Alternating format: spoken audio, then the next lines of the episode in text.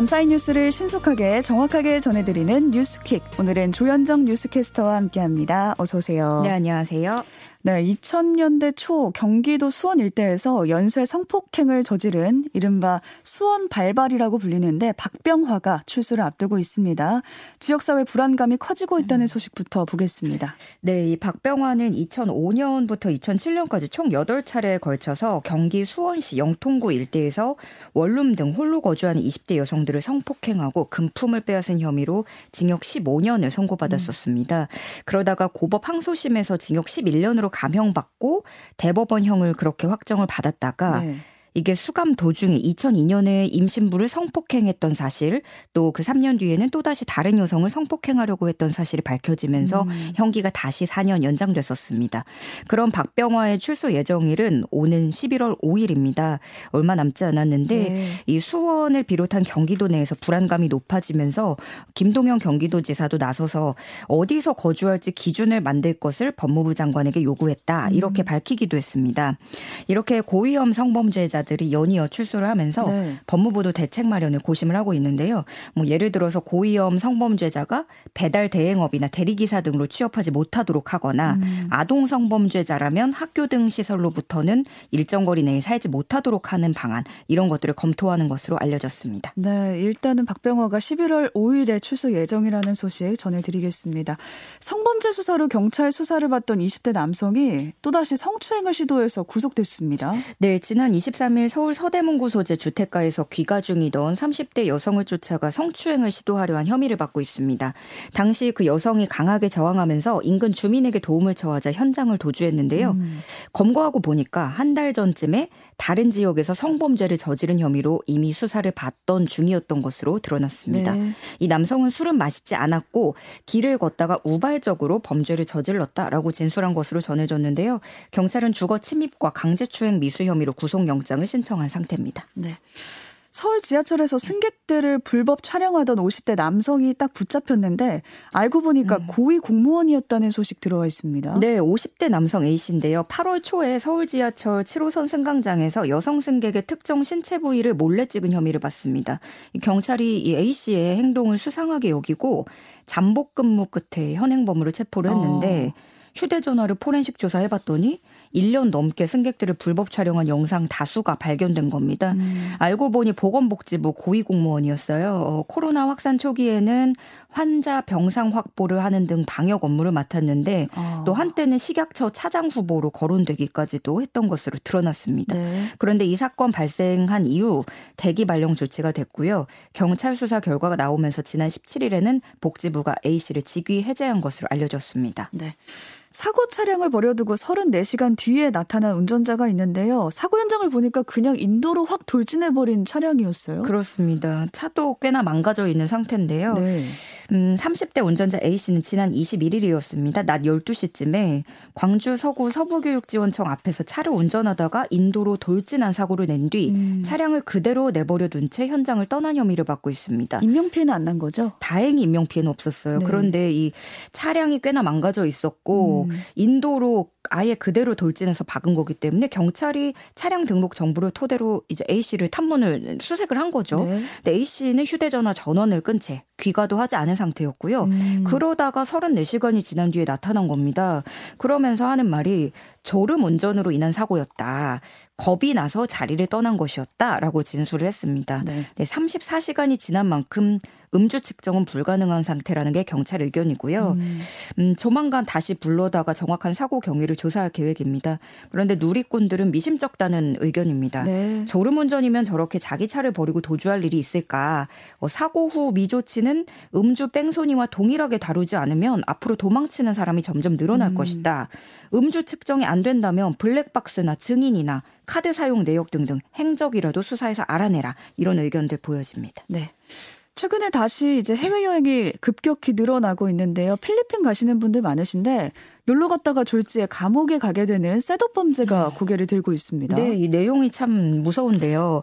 셋업 범죄, 함정 범죄라고도 합니다. 네. 그러니까 미리 좀 타겟 대상을 정해놓고 그 사람을 함정에 빠뜨린 뒤에 어, 석방을 대가로 도와주겠다면서 금품을 요구하는 범죄를 말합니다. 음. 특히 요즘에는 한국인 관광객에게 미성년자 여성을 접근시켜서 성매매를 하게 하고 경찰 신고를 빌미로 돈을 뜯어내는 수법을 많이 씁니다. 사례를 하나 들어주실까요? 네, 어, 한 가지 사례를 들고 왔는데요. 그 예를 들어서 뭐 형님 제가 뭐 공돈이 생겼는데 필리핀 한번 가시죠. 이렇게 음. 뭔가 보은한다는 식으로 얘기를 하는 겁니다. 그래서 어, 피해를 본 한 분은 주식 투자를 대신 해주기도 했고 음. 그래서 뭐 어, 대가로 해주나 보다 해서 의심 없이 응했다가 호텔에서 현지 여성들과 자연스럽게 합석을 했습니다. 그렇게 잠깐 정신을 판 사이에 다른 배석자들이 모두 사라진 거죠. 네. 근데 몇 분 뒤에 현지 경찰이 들이닥친 뒤에 유치장에 구금됐습니다. 음. 그때부터 이제 필리핀에 가자고 했던 그 후배들이 어, 형님 미성년자 성추행은 최대 20년형입니다. 사건을 무마하려면 8억 3천만 원이 필요합니다. 이렇게 요구를 합니다. 네. 네, 보통 이런 함정 범죄는 현지 교민이 중심이 된다고 해요. 왜냐하면 사전에 현지 여성들도 그렇고 현지 음. 그 경찰을 매수해야 되기 때문인 거죠. 어 그래서 실제로 필리핀에서 성매매가 불법이기도 하고 특히 미성년자 성매매는 종신형이기 때문에 덫에 걸려들면 빠져나오기는 사실상 불가능한 구조입니다. 음. 경찰 관계자들은 SNS를 통한 필리핀 여행 상품은 일단 의심할 필요가 있다고 경고하고 있습니다. 네, 조심해야겠습니다. 얼마 전 트러스 전 총리가 사임을 했는데 그 자리에 42세 인도계 리시 수낵 전 재무장관이 앉았습니다. 사실상 확정이 된 거죠? 네, 영국 보수당 대표 및 차기 총리 선출을 위한 후보 등록 마감일인 현지 시간 24일 페니 모돈트 원내대표가 불출마 선언을 하면서 음. 리시 수낵 전 장관은 단독 후보로서 총리 선출을 확정지었습니다. 어, 트러스 총리가 취임 44일 만에 사임을 발표한 지 나흘 만의 일이고요. 네.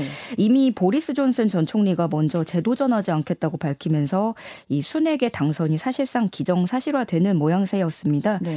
순핵 총리 내정자는 현지 시간 25일 버킹엄궁에서 찰스 3세 국왕을 아련하고 57대 총리로 정식 취임합니다. 어, 내각제인 영국에서는 국왕이 총리 내정자를 만나서 내각을 구성할 것을 요청한 뒤에 취임을 승인을 하게 되는데요. 음. 얼마 전에 찰스 3세가 어, 올랐잖아요. 네. 그래서 찰스 3세가 승인하는 첫 총리가 되는 음. 거죠. 수낵 내정자는 25일 오전 11시 35분쯤에 다우닝가 10번지 총리실 앞에서 관례대로 취임 연설을 하게 될 겁니다. 네, 수낵 내정자 어떤 사람인가요? 어, 말씀하신 대로 42세라고 설명 소개를 해 주셨잖아요. 네. 1980년생입니다. 되게 젊죠. 오. 영국 첫 비백인이자 취임 당시 44세였던 데이비드 캐머런, 토니 블레어 전 총리보다도 어린 나이에 오. 총리직에 오르게 되면서 역사상 210년 만에 최연소 총리고요. 음. 인도계 이민자 가정 출신입니다. 네. 그리고 영국의 첫 힌두교도 총리이기도 합니다. 그리고 부인도 배경이 어마어마해요. 인도 IT 대기업 인포시스 창업자의 딸이고요. 음. 어, 수낵 내정자는 엘리트 코스를 밟은 금융인 출신입니다. 옥스퍼드 대에서 철학 정치 경제를 공부한 뒤에 미국 스탠퍼드에서 경영학 석사를 했고요. 이후에 금융가에서 일하다가 2015년에 하원 의원으로 당선되면서 정계에 입문했습니다. 브렉시트를 지지한 인물입니다. 네. 또 테레사 메이 내각에서 첫 정부 직책을 맡았고 2020년 2월에는 존슨 내각 재무장관으로 발탁되기도 했었습니다. 그리고 좀 음, 정치적으로 행보를 보면 코로나 때 유급휴직 제도 등으로 과감하게 지원을 하면서 음. 경제 사회 충격을 상당하게 흡수했다라는 호평을 받고 차기 총리 주자로 도약하기도 했습니다. 그런데 이제 음, 앞에 놓인 숙제가 좀 많습니다. 그러게요. 예, 일단 트러스 총리가 남긴 후유증을 수습을 해야 음. 되는데 있는데 트러스 총리는 아시다시피 50년 만에 최대 규모 감세안으로 금융시장을 뒤흔든 뒤에 이를 번복하고 민심 위반을 초래하고 결국 최단명 총리라는 불명예를 안고 퇴진을 했죠. 순행 내정자는 앞으로 예정된 예산안과 중기 재정 전망 발표에서 증세와 지출 삭감을 어떻게 할지 결정을 하게 됩니다. 네. 네 일단은 어, 좀 총리 선출이 유력해지자 국채 금리는 하락하고 파운드화가 상승하는 모습을 보면서 좀 금융시장 반응은 호의적이다 음. 이렇게 해석을 할 수 있겠습니다. 네. 순핵 내정자가 사실상 당선됐다는 거 말씀드립니다. 러시아의 무기 음. 공급 논란을 일으킨 이란이 이번에는 자국 가스 터빈을 러시아에 공급하기로 했다고요? 네, 이란이 러시아에 가스 터빈 40대를 수출하기로 했다고 AFP 통신 등 외신들이 보도를 하고 있습니다.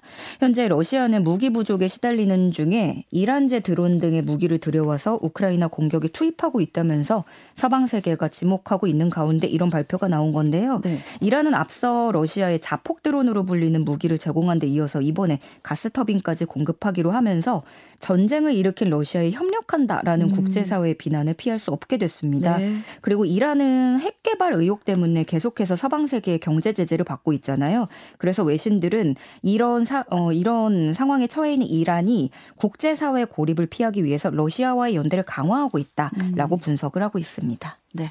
또 러시아 국영 방송의 한 진행자가 방송 도중에 우크라이나 어린이들을 강물에 음. 빠뜨려 죽였어야 했다 이렇게 발언을 해서 논란이 되고 어, 있습니다. 네, 참 황당한 발언인데요. 네. 러시아 국영방송 RT 프로그램 진행자 안톤 크라소프스키입니다.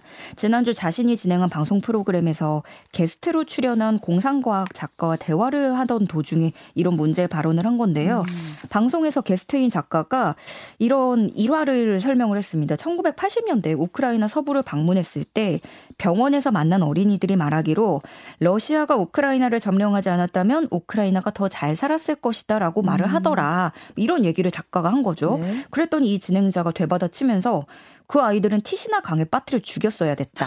이렇게 말을 한 겁니다. 그러면서 또 러시아를 비판한 우크라이나 어린이는 익사시키거나 오두막에 어. 넣어 불태울 수 있다라는 어. 말까지 했습니다. 네. 그래서 우크라이나 외무장관이 화를 내면서 이 영상을 또 트위터에 게시하기도 했고요. 어, 워낙에 이 사람이 과격한 언행으로 유명한 극우 인사입니다. 유럽연합 제재 명단에도 올라 있는 사람인데 논란이 확산되면서 러시아 국영방송은 그와의 계약을 중단한다고 밝히기도 했습니다. 네. 어제도 잠시 전해드렸었지만 유럽 곳곳에서 지금 시위가 음. 이어지고 있습니다. 인플레이션 때문이죠. 네, 이 인플레이션 여파로 실질 임금이 마이너스가 되면서 생활 수준이 악화하고 있다는 소식입니다. 음. 특히 러시아가 가스 공급을 중단했기 때문에 물가는 더 오르면서 반정부 시위가 격화할 조짐을 보이고 있거든요. 프랑스, 영국, 독일 등 유럽 전역에서 높은 물가에 항의하면서 임금을 올려달라고 요구하는 시민들의 시위와 파업이 잇따르고 있습니다. 네. 먼저 프랑스에서는 주요 도시에서 10만 명 이상이 거리로 뛰쳐나왔습니다. 어, 임금, 어, 그 임금 인상을 요구하고 나섰고 교사, 철도, 보건 종사자 등이 전국 수십 개 도시에서 행진을 벌이고 있습니다. 프랑스 정유업계 발 파업 도 또 다른 노조들의 반발로 확산하는 모습이고요. 음. 영국은 국가보건서비스 노조원 40만 6천여 명을 대상으로 파업 찬반 투표에 나섰습니다.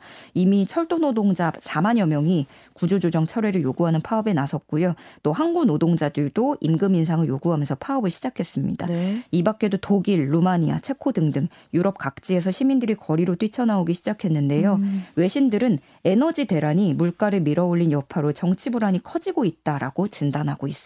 네, 이 얘기가 남의 얘기가 아닌 게 우리나라 경제 상황도 녹록치가 않거든요. 공공기관들이 내년까지 정원을 6천 명 이상 줄인다고 발표했습니다. 네, 환경부 산하 한국수자원공사는요 시설 보안 업무를 민간에 맡겨서 정원 150여 명을 감축하기로 했습니다. 또 국립공원공단은 탐방 해설 직원과 미화원 58명의 정원을 감축하겠다고 정부에 보고한 상태고요. 또 국민연금공단도 지원 상담 인력 28명을 감축하기로 했습니다. 이런 식으로 6천여 명 명이 넘게 줄어드는 건데 어, 소관 부처별로 보면 국토교통부가 가장 많은 인력을 조정하게 되면서 음. 2천여 명이 감축되고요. 네. 이어서 산업통상자원부가 1,200여 명 감축, 또 문체부가 500여 명 이런 식으로 뒤를 잇고 있습니다. 어, 기재부는 오는 11월 말에 인력 감축을 포함한 공공기관 혁신 계획을 확정할 예정입니다. 네. 앞서 잠깐 날씨 전해드리면서 말씀드렸었는데 네. 설악산에 눈이 왔다는 소식이었어요. 심지어 대설주의보가 내려졌고 입산이 통제되고 있다고요? 네, 적어도 설악산에는 벌써 겨울이 왔나 봅니다. 네. 예, 강원 북부 산지에 대설주의보가 내려진 가운데 12cm의 눈이 내린 설악산 입산이 통제됐습니다. 어, 설악산 국립공원 사무소에 따르면 24일 오전 8시 10분 강원 북부 산지에 내려진 대설주의보로 대청봉 등 고지대 입산이 통제되고 있고요. 설악산은 오늘 중청 대 대피소 주변의 최저 기온이 어 24일 오전 6시쯤에 영하 3.4도까지 어, 떨어졌다고 어, 영하요? 예, 이야기를 했습니다. 10월에 대설주의보가 발효된 거는 2005년 이후에 17년 만의 음. 일이거든요. 그렇게 덥더니 어, 또 다시 추위가 빨리 왔어요. 어, 공원 사무소 관계자는 설악산은 이제 본격적으로 겨울에 접어들었다면서 산행 시에는 안전을 위한 방한 용품과 장비를 철저히 준비해 달라고 당부했습니다. 네, 단풍 구경하러 왔던 분들은 설경을 덤으로 얻어간다 이런 오, 인터뷰를 네. 하셨더라고요. 겨울이 부쩍 다가왔습니다. 오늘 여기까지 보겠습니다. 조현정 뉴스캐스터와 함께했습니다. 고맙습니다. 고맙습니다.